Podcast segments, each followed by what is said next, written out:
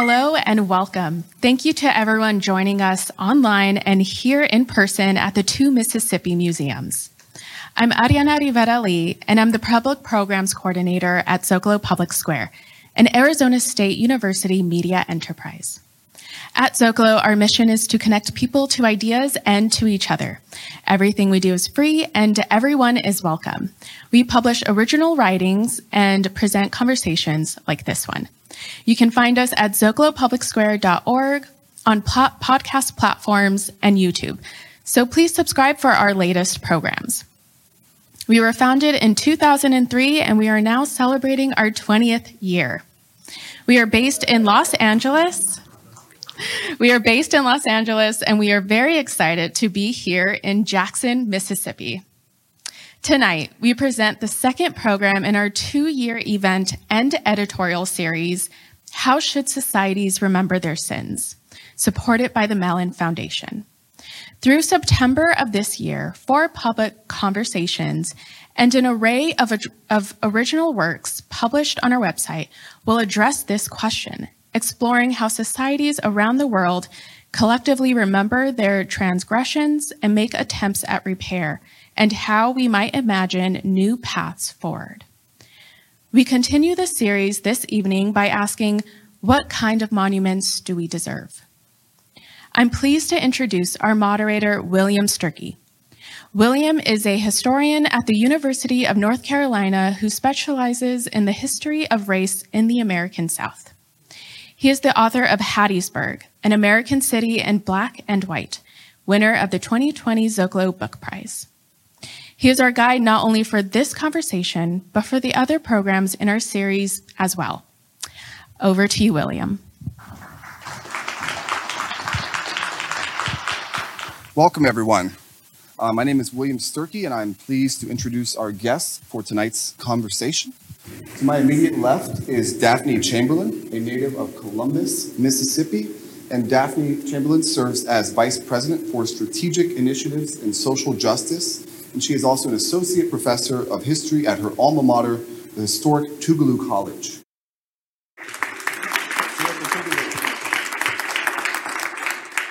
Before returning to Tougaloo as a faculty member in 2013, Chamberlain was the founding director of the COFO Civil Rights Education Center at Jackson State University. And she has also served as a scholar consultant for numerous local, state, and national civil rights projects. Her scholarship focuses on children's activism in the 1960s civil rights movement. Richard A. Lou, to her left, grew up in a biracial family that was spiritually and intellectually guided by parents who were both anti colonialist and culturally affirming. His artwork has been cited in over 40 scholarly books and on the cover of five different books, the most recent of which, Chicano Art, a critical anthology, was included by Art News in the top 100 art books of the decade. Lou served for a total of 29 years as department chair at three institutions of higher education, and he continues to exhibit while teaching in the Department of Art at the University of Memphis.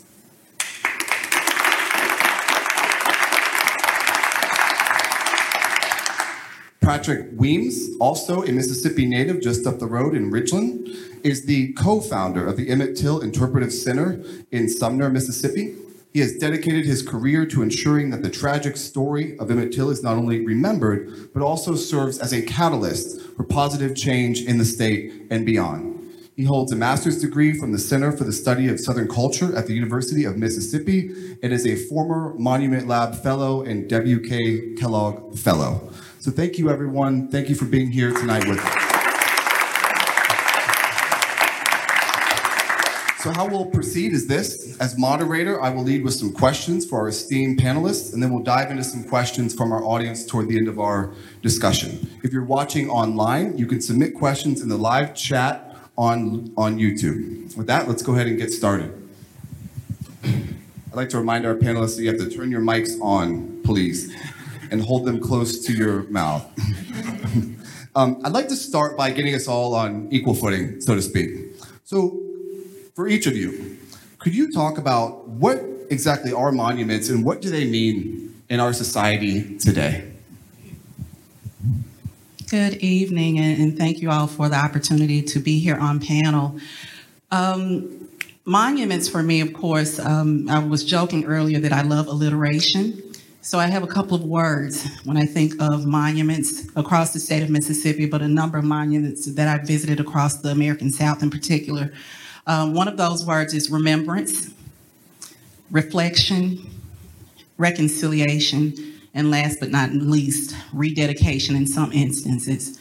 So for me, um, in terms of defining monuments, they aren't necessarily relegated to a physical structure because I even think of people being monumental because of the work that they've done in communities, especially with my work around the Mississippi Civil Rights Movement. But um, yeah, that that's it for me, William. Um, is is when I think about monuments, those are the words that come to mind to uh, for me. But it's not just the physical structures or statues that stand, but there are also people who uh, continue to serve as monuments because of the work that they've done and the legacy that they've left. Richard? Yes, and also thank you so much for in, inviting me to be on this august panel. Uh, monuments, to, to me, is um, is uh, a way where uh, a region or a country can create its uh, its own image, sort of uh, like nation building, uh, an, an, expression of power, and also to elicit fear and to make sure that and uh, and also it's a teaching uh, artifact to how to behave, how to keep people in line, and and and not to transgress against those in authority and power.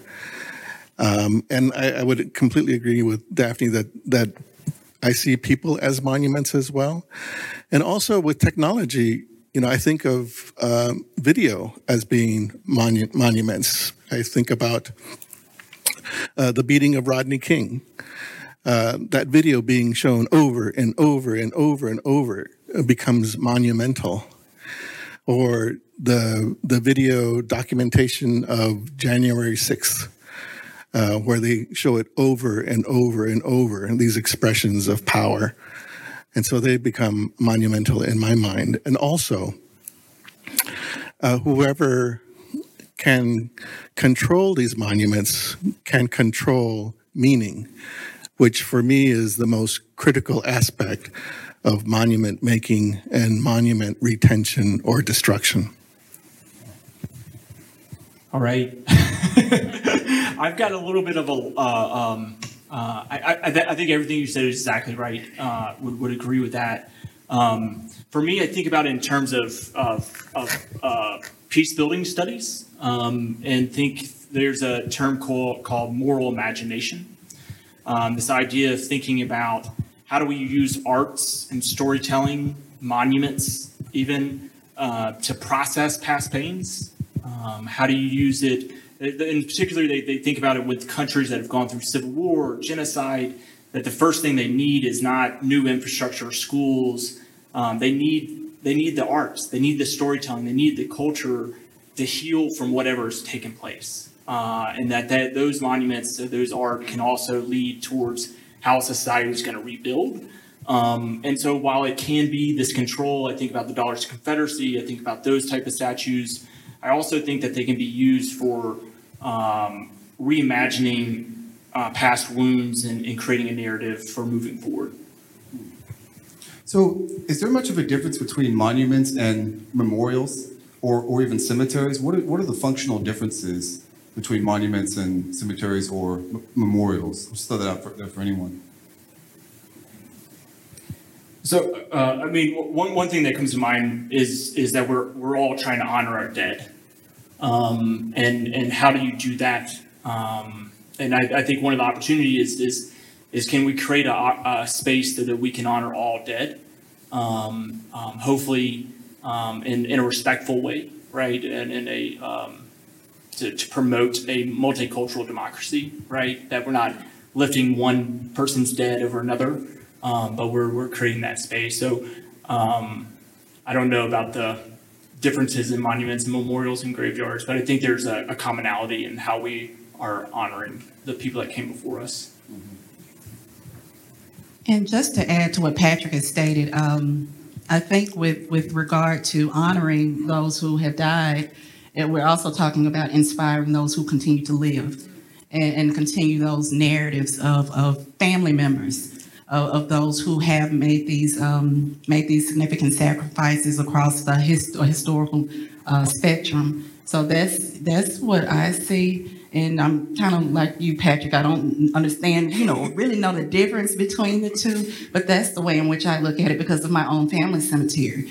Is thinking about, you know, all these are the people who laid the groundwork before me, and these are the people who continue to inspire me. And of course, those are the shoulders that I stand on, and will be able to have my children stand on those shoulders as well. Let me rephrase the question for the artist. One thing that I want to point out is often in cemeteries and memorials, you look down to honor the people who are who are who are deceased. But in monuments, so often your eye goes up. So to to an artist, you know, based considering that fact, how would you answer the question? Well, I was going to say that the, the the difference. I mean, in my in my in my own brain is like a the the difference between a private and public imaginary, and uh, or the difference between a story and a narrative. You know, where public monuments are part of a larger narrative, right? And the cemetery, those are individual stories. Those are people that we lo- know and love. Uh, rather than uh, public figures that have participated in these larger events that have actually affected our lives. And um, so that's the way I, I see the difference between between those two, um, private and public, um, intimate and um, and larger larger than life. You know, heroic for one group of people, and um, and non non heroic for others. So I want to ask about some of the harder things about monuments and, and why they're so hard. I want to talk about feelings specifically. Everyone in this room, everyone watching us, knows that this is an emotional and very politically charged conversation. Why is that? What I mean, can we really sort of tease out why is this so emotional? Oftentimes people are arguing over monuments that aren't actually connected to their own individual families, yet it's just as emotional as if it was your own you know, grandfather or ancestor or whatever. You know, um, if you want to talk about emotions or politics, whatever, but why are the stakes so high? There are some single issue voters, and monument is their single issue that they that they vote on. So why are they so important in our society? Why is it so charged, um, especially in recent years?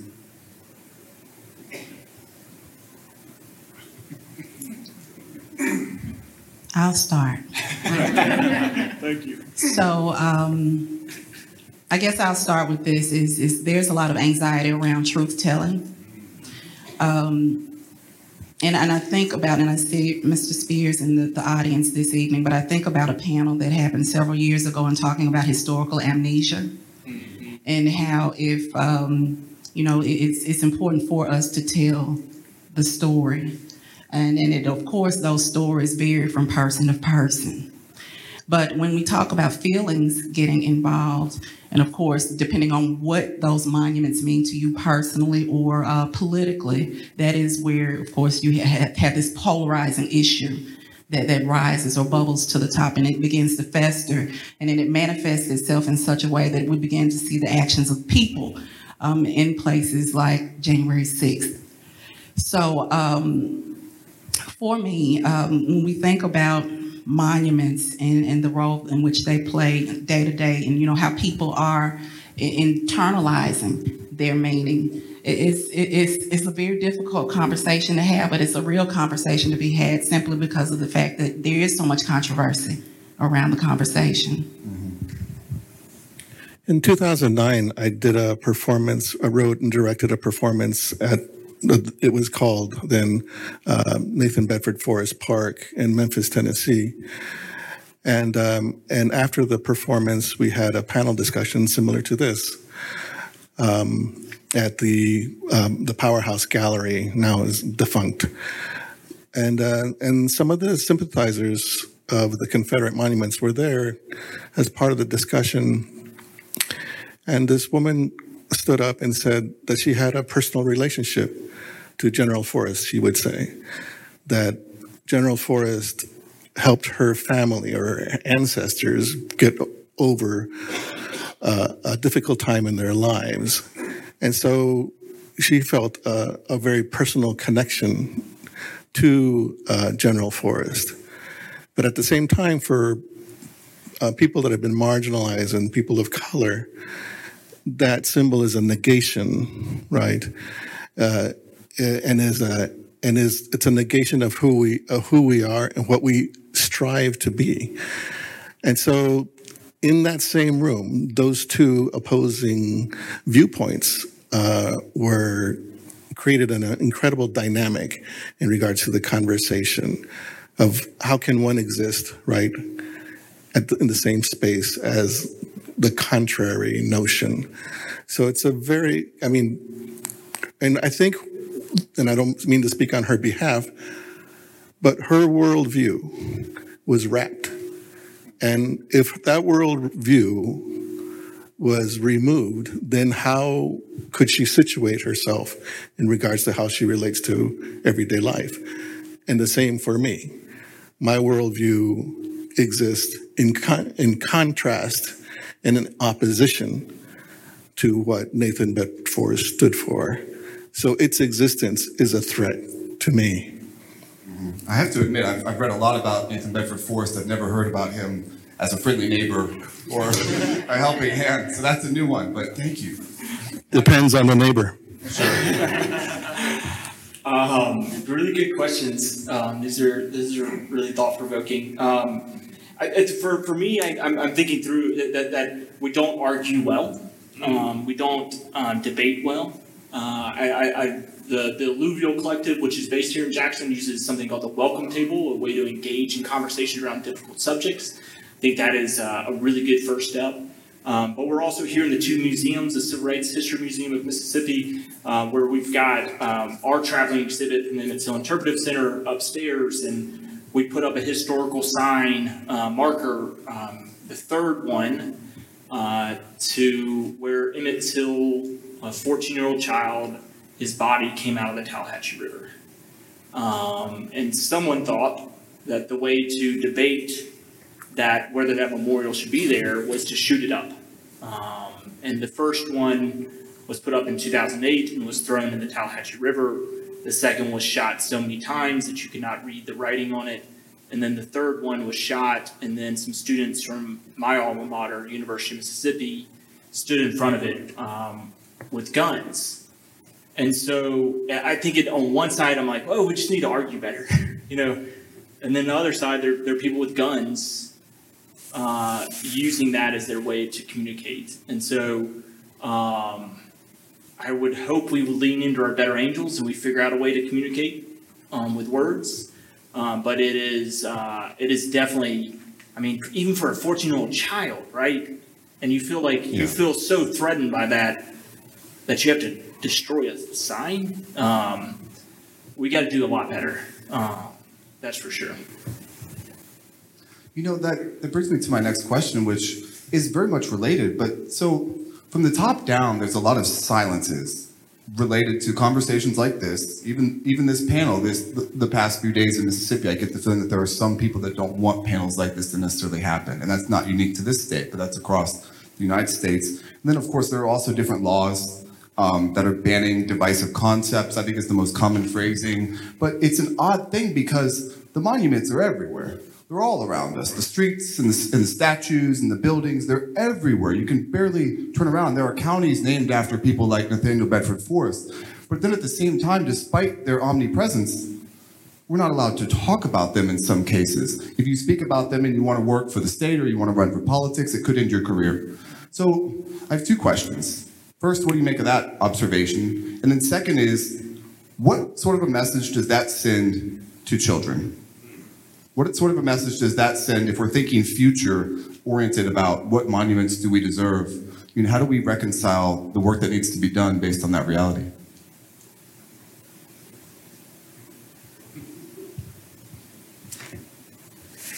I, I, I, well, I'll jump in. Um, I, I, yeah, silence has, has, has, has almost been the. Um, I grew so I grew up in Mississippi. Um, um, Jackson Metro, Ridgeland was uh, that's close enough where I was born. Um, and you know, we I grew up in kind of a post-racial lens, right? And and we didn't talk about race uh, or you know Confederate statues or anything like that because we we, we had moved past it and we, we weren't going to talk about it. Um, and so yeah, it feels like we're entering a new phase. I mean, I, I, uh, for sure the work that we we do in the Mississippi Delta to honor Emmett Till, there was a 50 year silence where nobody publicly mentioned Emmett Till for 50 years. Uh, and it wasn't until um, uh, a highway uh, memorial sign was put up um, in around 2005, uh, and immediately someone wrote KKK on it. Um, so yes, I mean it feels like different ways of silencing. Um, I think at one point there was just so much power and control that um, you know no alternative story could be told. Um, and and as they as we're as, as we're flexing our muscles and, and telling more inclusive stories, um, they're, they're, they're found, seems to be finding new ways to silence. Um, uh, but I think we're finding new ways to communicate too. I mean, we, we built a smartphone app after our signs got shot up, and you know, there's we've, we've responded with a traveling exhibit. So I think there's uh, authoritarianism and silencing is very difficult, and I think we got to continue to find ways um, to, to spread our messages. I, um, I teach in the University of Memphis in Tennessee, and they have recently passed the divisive concept laws two years ago, and it created a chilling effect on our campus. Mm. And um, and so, you know, I was carefully listening to what Patrick had to say in regards to um, we need to debate better, or it's you know, or talk better. But if these laws continue, we won't have the same facts. Uh, those, as bell hooks would say, that that knowledge would be subjugated. And so, how can we debate better if we're not going to have the same facts? Um, since the Reagan era, they have demonized education and educators. And so now they've created, they, they have created, I hate to say this, but into, they have now uh, created to a, a, a fine art. Uh, they have devised these things to codify silence, right? Not just at the K through 12 level, but also at the university and college level. And if you do not abide by the silence, you'll be silenced uh, economically. And so there is a large carrot and stick component uh, to the divisive laws. And now you have to also report what you're doing to uh, balance the, the diversity, the intellectual diversity on the campus as well. So there's a, um, it is getting very, it's past scary. Um, uh, in regards to the the legislation that is uh, uh, has occurred and will and is coming down down the pike. So I, I have the great privilege of not having only graduated from historic Tougaloo College, I have the opportunity to also teach there and serve as an administrator. So of course we're, we're not restricted by um, some of what you're faced with, Richard. But um, Patrick has heard me say this before: is until the lion learns to write his own story, the hunter will be the one who was glorified. So it's really important for us to make sure um, in spaces, however we can, we can better debate um, the conversation around um, the history and how it should be taught, taught. And, you know, it's not about teaching these students what to think, but it's to teach them how to think and expanding their minds and intellectual capacity in such a way that um, they go out and they understand that there are systems in place that are oppressing marginalized groups of people. But it's important that we make sure that these students understand the power of the pen on paper and, and articulating these stories and being inclusive and not silencing um, the histories of those of us sitting here on this stage, those of us sitting in this audience, and even spaces uh, that re- reflect this history here in um, the two Mississippi museums. But of course, that, that has been the one thing that has inspired me most because as a student at Tougaloo College, I was pushed to think, and I was pushed to ask questions of those sources that um, that I was reading, which is the reason I sit in the position that I'm in now and doing the research that I do. And that goes to your your final part of your question, William, around you know how does this impact young people? As long as you have people who are sitting on the stage like us and, and doing the work that we're doing, we can really fight against all of these structures that are in place that keep this information from young people, expose these young people to the history, and make sure that it is not lost. And that that's how you get at that. Um, William, and I think that's a really, really important part. Everybody doesn't get the experience that I had uh, as a youngster or as, as a Tougaloo student, but that's our responsibility. Let's shift gears just a little bit. Let's start dreaming.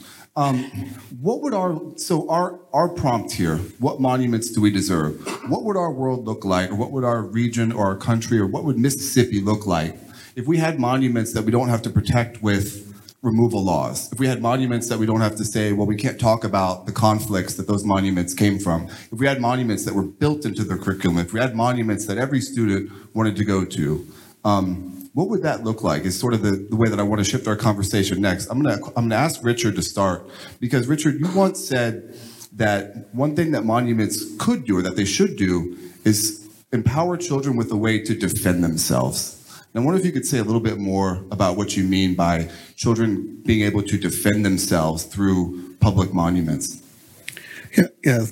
Um, thank you. I, I shared that story with you when when um, when I was growing up in the San Diego Tijuana area, um, you know, my, my mom only had a second grade education, and, my father uh, finished high school, went to a little bit of college, and um, and my family from from Mexico would co- would you know come and visit, and they would a- ask me and encourage me, uh, "Are you going to college?" And I, I would say yes, and they would always say, "Qué bueno." Para defenderte. Good, to defend yourself. So education in our in our arena, our familial arena, was not how do you get a good job, uh, how to advance yourself, etc. It's how to protect yourself and your loved ones from those that are trying to exploit you. And that stuck with me that this is how, this is the purpose, this is one of the purposes of education, of a formal education, is not only to find joy, right, in knowledge and find purpose in knowledge creation, but also to to use it to as a talisman to protect yourself and your loved ones against those that are interested in doing you harm. And I don't uh, hopefully, I'm not coming off as like the negative one on stage because I am filled with hope. But I wanted to give the background to that. And Daphne said something very important at the very beginning. You know, and I was thinking about your question, William, and what what what would be my greatest wish? It is to fully enfranchise or re-enfranchise the human monuments that walk amongst us. And to fully resource the human monuments that walk amongst us so they can find their full potential in this in this in this country. And um, so that for me would be the investment that would be critical.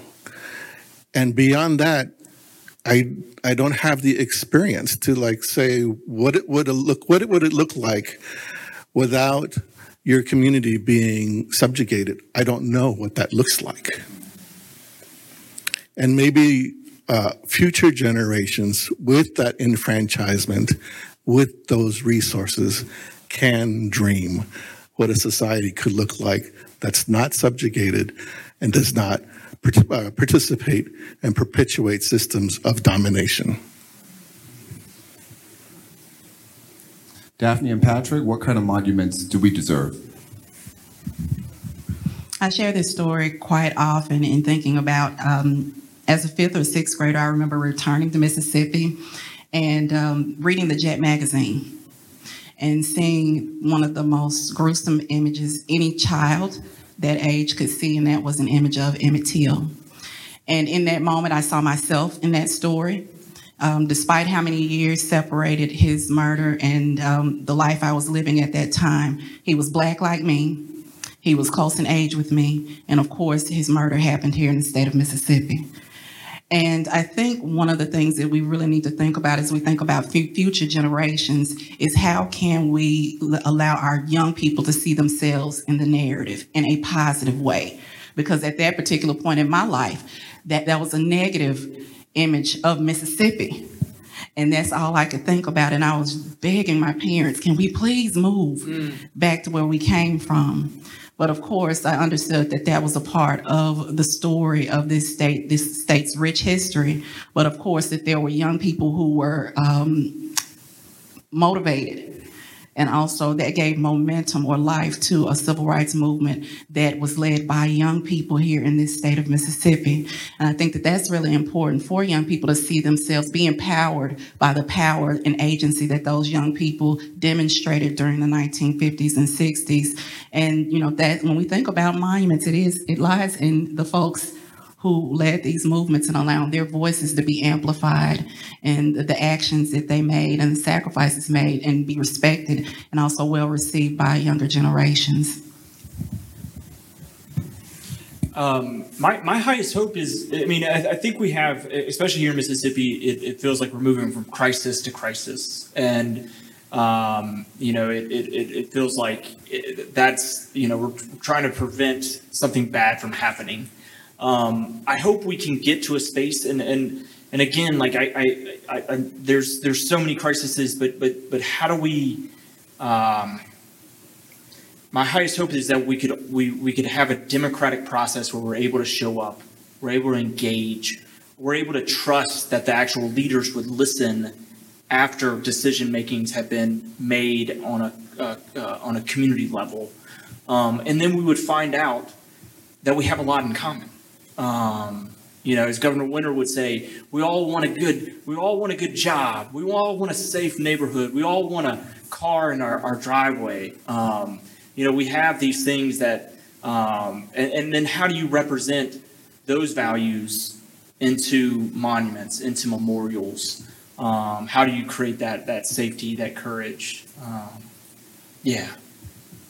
I want to come back to you, Patrick, to ask about something that um, there's there is a, a video where you were interviewed telling this incredible story, and the thing that I took away from that video was this line that you said, and it was, and I quote, "We think it's really important if we're going to listen to stories that we listen to everybody's story," and it made me think of so many of our debates over Confederate monuments today, right, focus on the sins of the Confederacy and the sins of the antebellum South and the sins of slavery, right? But then, of course, many of the arguments in favor of keeping Confederate monuments sort of treat those monuments as memorials themselves. You know, the poor everyday soldier who was sort of dragged off to war. And of course, many of those people, you know, did not have prosperous lives. They didn't own packs of, you know, enslaved people and these huge houses and things like that. And I just wonder, you know, in light of the tone of our conversations, how do we then also make space for for that claim as well? I, I don't I don't think it's mutually exclusive. I mean I, I mean I mean specifically the the I don't, I don't know the uh, that that that person there was a that, that video. Can I explain the video? I think sure, please. So yes. this there's a video or, a real life event um, where we, we we finally put up a historical marker in Sumner, Mississippi, where the trial of J.W. Milam and Roy Bryant, two of uh, the murderers uh, that that that lynched and murdered and tortured Emmett Till uh, were tried and, and, and freed. Uh, and finally, there was 53, 52 years later, there was a historical marker put up. Uh, and this community member came out um, and was, was very frustrated, was very angry that someone had um, put this up. And he, he wanted to, came into the courtroom and he wanted to know who was behind this. And so one of the commissioners of the Emmett Till Memorial Commission um, came out and, and said, she said that we did. The community did. And so he was already thrown off balance because he assumed that somebody from the state or from the federal government had put this in his his community. Um, and then he started the rant. Well, why are we why are we talking about this? This is long and gone. We shouldn't be talking about this. Mind you, 30 yards across from it, there's a Confederate statue. Um, but but why are we talking about this? Um, this is long and gone. Um, and she she just gave him space to rant, um, which is which is probably if he was a black man, he probably not would have had that space possibly, right? Um, but but but he, she dignified him with with space, um, listened to his story, uh, and finally, after he felt listened to, uh, he was in a receptive mode. And so she said, "How old is your son?" And I think she already knew, but he said, "I'm not sure. I think he's about to turn 14." And she said, "Well, that's how old Emmett was." And we're not trying to force anything on anybody. We're not trying to change anybody's way of life. But we're trying to tell this story so it never happens to anybody else's 14 year old. Um, and so that's when he went back to his house. He came to her house later and offered to put a uh, garment over the, the marker the day, day that the, our community was apologizing to the Till family for what took place in our community. Um, and, you know, offered that as his, his way. So he had a Damascus change overnight, you know, within, you know, three hours. Um, that's not always possible, but I think that is a high hope. And I, and I do, I mean, I, I do, I believe in humanity. I still believe um, that we have better angels. Um, and I, and I think sometimes it, that was a white person talking to a white person. I think that sometimes is what we need. Um, um, so yeah, does that answer your question? It's a good story, regardless. Um, I'm gonna. I have time for just just one last question for each of you, and then we're gonna open it up to the audience here. But I, I just want to ask: Is there anyone or any group of people in particular, or any type of monument, even, especially beyond a statue, that you think um, we could incorporate as we build more monuments in the future?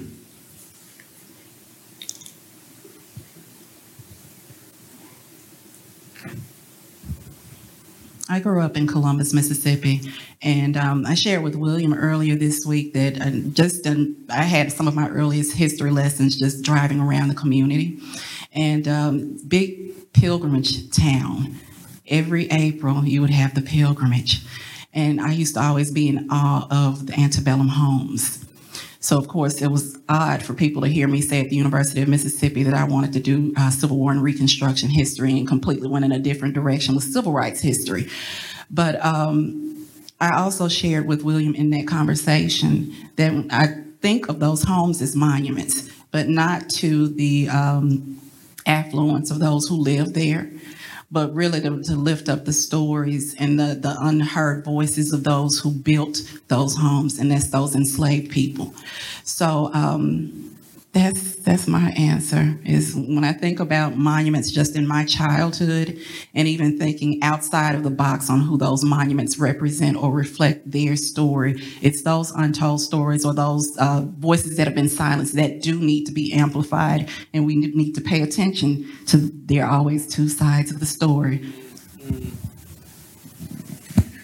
I'd like to lift up what Patrick had to say a moment ago, and part of it is how do we decenter the narrative, right, and localize it, and uh, and to provide opportunities where we can listen to each other, and remind each other that that we're neighbors, and that uh, and not enemies, and that we have a commonality, and that commonality is our humanity.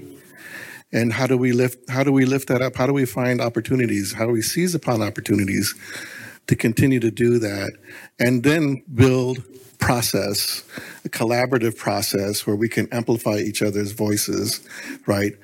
Block by block, neighborhood by neighborhood, community by community, because if we listen to what is, if we listen to the, cent- the narrative broadcast by the centers of power, we're never going to be able to talk to each other. You know, Richard, I'm gonna I'm gonna take what you said just one step further. Um, perhaps we need monuments that aren't just to soldiers and to violent acts, but but to educators and to builders and to people that you know raised families. Patrick. Uh, I was gonna say like a really big horse with a guy on top of it, but I guess that was not. um, yeah, I, I, I, I um, Yeah, I, I really like the localized piece of this, right? That that once you get to the local, um, that's where the real conversation happens, and um, and I do think there is the possibility that that we are stars in the night and that we can help guide each other. That if Sumner, Mississippi can take responsibility and change its own narrative, that we can light up for Webb, Mississippi, or for Memphis or wherever, and that we can we can gain strength off of each other. So um, I, I, I think that is, but I but I, I definitely think that that local piece is where we can hear each other. Okay, let's take some questions, huh?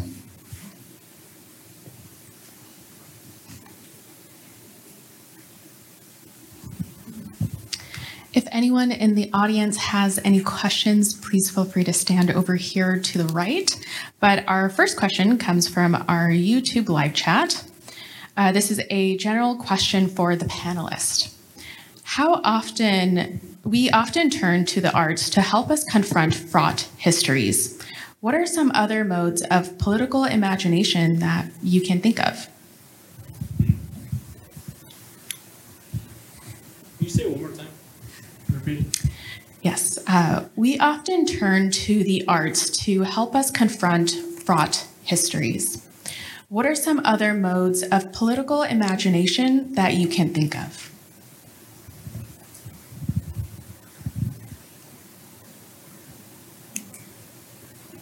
Think Patrick mentioned the uh, welcome table earlier. Just having meaningful, transparent, honest conversations. That that is a perfect platform. Not always the the easiest platform to be able to open up in conversation, but I think that, that that's how you begin to remember, reflect, and reconcile. to piggyback, um, we're you know we're a society that we're look, constantly looking at our phone and um, and isolating ourselves, and um, and we used to be a society of uh, entertainment centers, right? Where instead of sitting on our porches, uh, conviviendo, with, uh, living with our neighbors, we like look and put something in our VCR or a DVD player, but actually to return to uh, being porch people and having, you know, having conversations with your neighbors, right?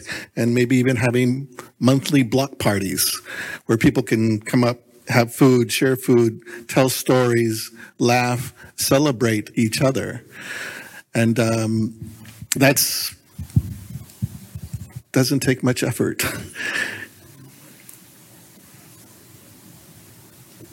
That, that, they answered it. Art, art plus, I, I, do, I really do think art is is is is a, a pivotal way. Uh, I think uh, uh, welcome table like conversations uh, are, are are key. Community is key. Trust is key. Um, but but I, I think we underemphasize the power of art and storytelling and literature, and we've got to remember that those are those are sacred. They're they're what cultures have relied on for generations um, and and that they are power. Our, our, our stories are our power. Our next questions come from uh, an in-person audience member. Hi, uh, my name is Cynthia Groya, and first of all, I'm very honored to be um, in this setting. Um, this is a, an amazing panel. Patrick, you mentioned earlier that you grew up in a post-racial um, society, household, or whatever, and so you didn't talk about it growing up. And I wish you could just be elaborate on that a little bit. I'm an elementary school teacher. I teach art, and I'm teaching about Mississippi history and culture through the arts. I'd be fired if I were in Florida right now, but I find that the kids don't talk about this. They have not talked about this, and that's a problem. So I'm just wondering if you could elaborate on that a bit. Yeah, I mean, I grew, I grew up in, in Mississippi. I grew up uh, going to a school not from here, far from here, and and I I'm, i mean I'm just, you know one of my stories is is is having a racial incident happen on on campus as a high school student, and then um, someone used the N word to a friend of mine. I was in the middle of, uh, of this kind of skirmish, and the N word was used. Um, other epithets were used against the Jewish students, and then we just didn't talk about it. You know, we got punished, uh, and then, but we never really went to the root of why did when a fight began and people went to their worst punch, verbal punch, and they went to those words.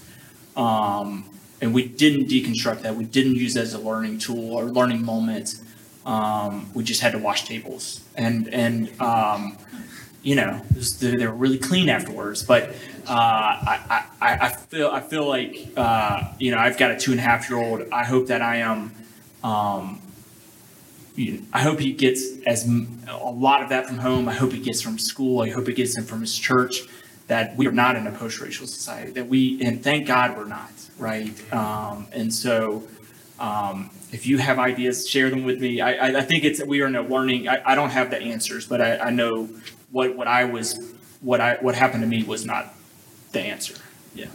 Could you just then say what it was that turned you on or made you aware that you needed to start talking about it?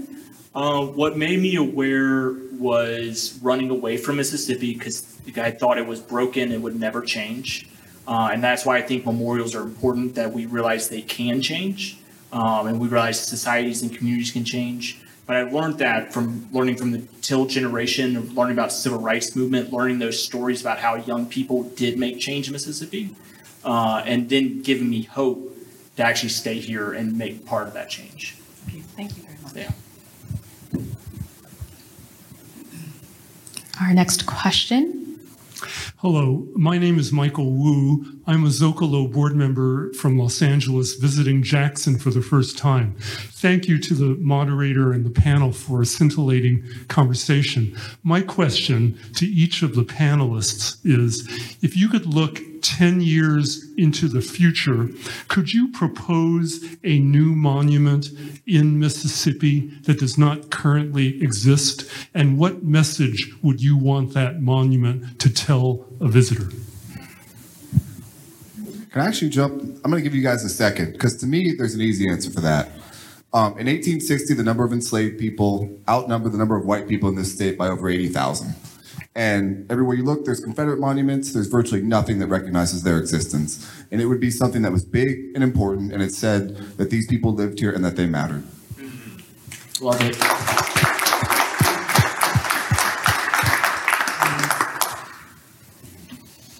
History is, is complex and, and complicated all at the same time. Um, 10 years forward, I would say perhaps a monument that is a labyrinth of sorts that um, captures the good, the bad, and the ugly. But of course, it's inclusive and it includes all of those voices that make up this rich history that um, in the state where many of us were born, raised, and loved.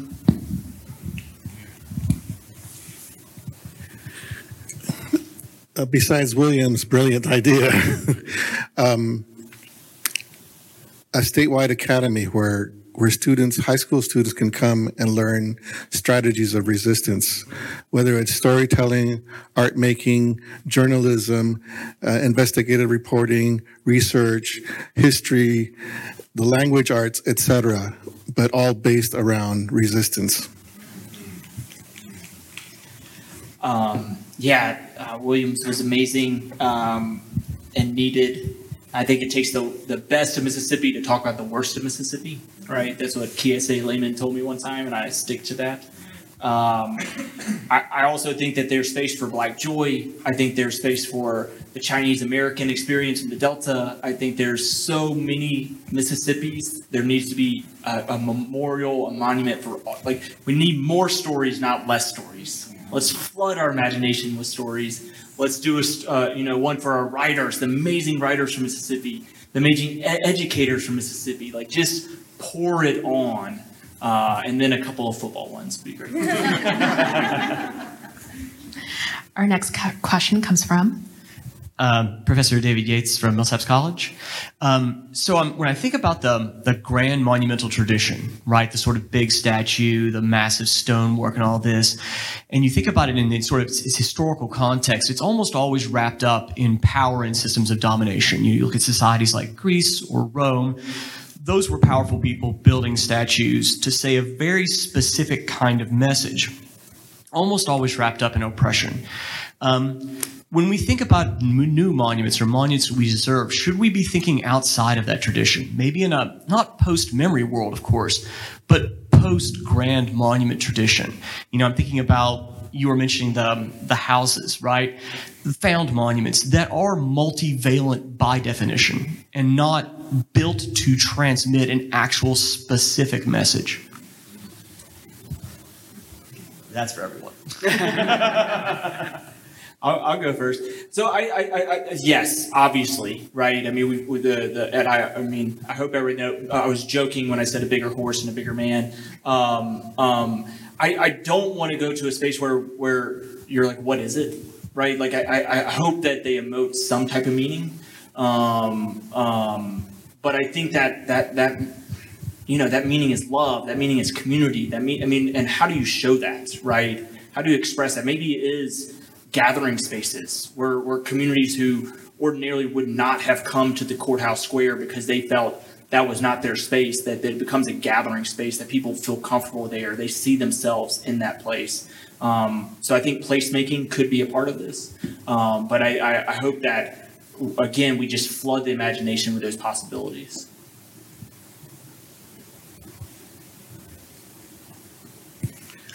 I, I, really, I really like what Patrick had to say. It, but in regards to like space making, but where there's ritual, right? And the and the ritual is the coming together of different communities uh, to uh, reconnect, to to um, reaffirm the the the the how they bind, how they're bound to each other, and um, and I think those are i think you know and they could be very instructive you know. You do you know it's like step by step like uh, uh, like a game. You do this you know. It could be like walls that have text and it says okay now do this. Hold each other's hands or or or you know go touch a go hold a, embrace a stranger etc but um you know I'm, I'm just thinking off the top of my head. But the idea of not just objects but how does that how do those objects activate the space where it elicits an action by all of us right? An action that uh, recreates community. Oh ditto. So uh, we are short on time, but our last question comes from our YouTube live chat. What are the most compelling monuments you're seeing young people create?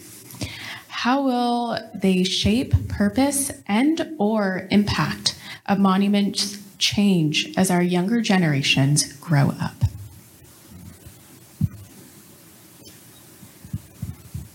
So I'll give a, a, shout out to the Emmett Till Academy in Sunflower County. Um, Gloria Dickerson, who is a board supervisor there, her family helped integrate the schools in Drew. Uh, she unseated um, a, a, man who was a distant cousin uh, of the murderers of Emmett Till. She beat him twice uh, as a black woman. Um, but she started uh, the Emmett Till Academy to help young people because Emmett Till was murdered in Tal- I mean Sunflower County, almost at Tallahatchie County. In Sunflower County, and that story has gone really unrecognized. And and uh, those those group of young people have created a civil rights tour of the Mississippi Delta.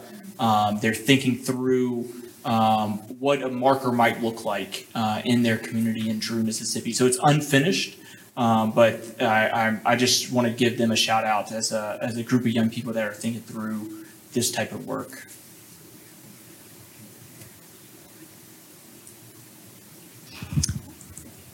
Tougaloo Nine.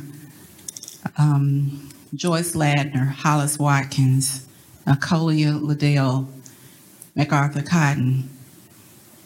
And I'm thinking about students who were at Tougaloo during the height of the civil rights movement. But I'm also thinking about students who are currently enrolled at the JPS Tougaloo Early College High School, who just recently got a documentary, a short documentary, on Tougaloo's role in the civil rights movement accepted to National History Day and they were also uh, led by Mississippi's uh, Educator of the Year, Alexandria Drake. So when I think about these monuments that young people are committed to putting out there in the public space for people to not just be educated, but also embrace and be empowered by. And uh, that, that's been a really important one. I just learned this the other day and I was so excited that young people are gaining this resurgence and wanting to learn more about history and they're taking history into their own hands and crafting it into a way that it's, it's delivering a powerful message to the masses and that they can also have a voice in this. So th- that's, that's what gives me hope. And I'm, I'm extremely optimistic about the work that Gloria Dickerson is doing, the work that these young people at the JPS Early College, Tougaloo Early College High School are doing. And I just look forward to seeing more across this state and also across the nation. Yes, I have the I have the great privilege of watching my students uh, rediscover themselves through the art making process, and to use the transformative power of art to make the to make the invisible visible, and and I see more and more of, stu- of our of our students uh, use the transformative power of art to search for their own identity, and in such, they will continue to amplify what it is to be a human being in Tennessee and everywhere else.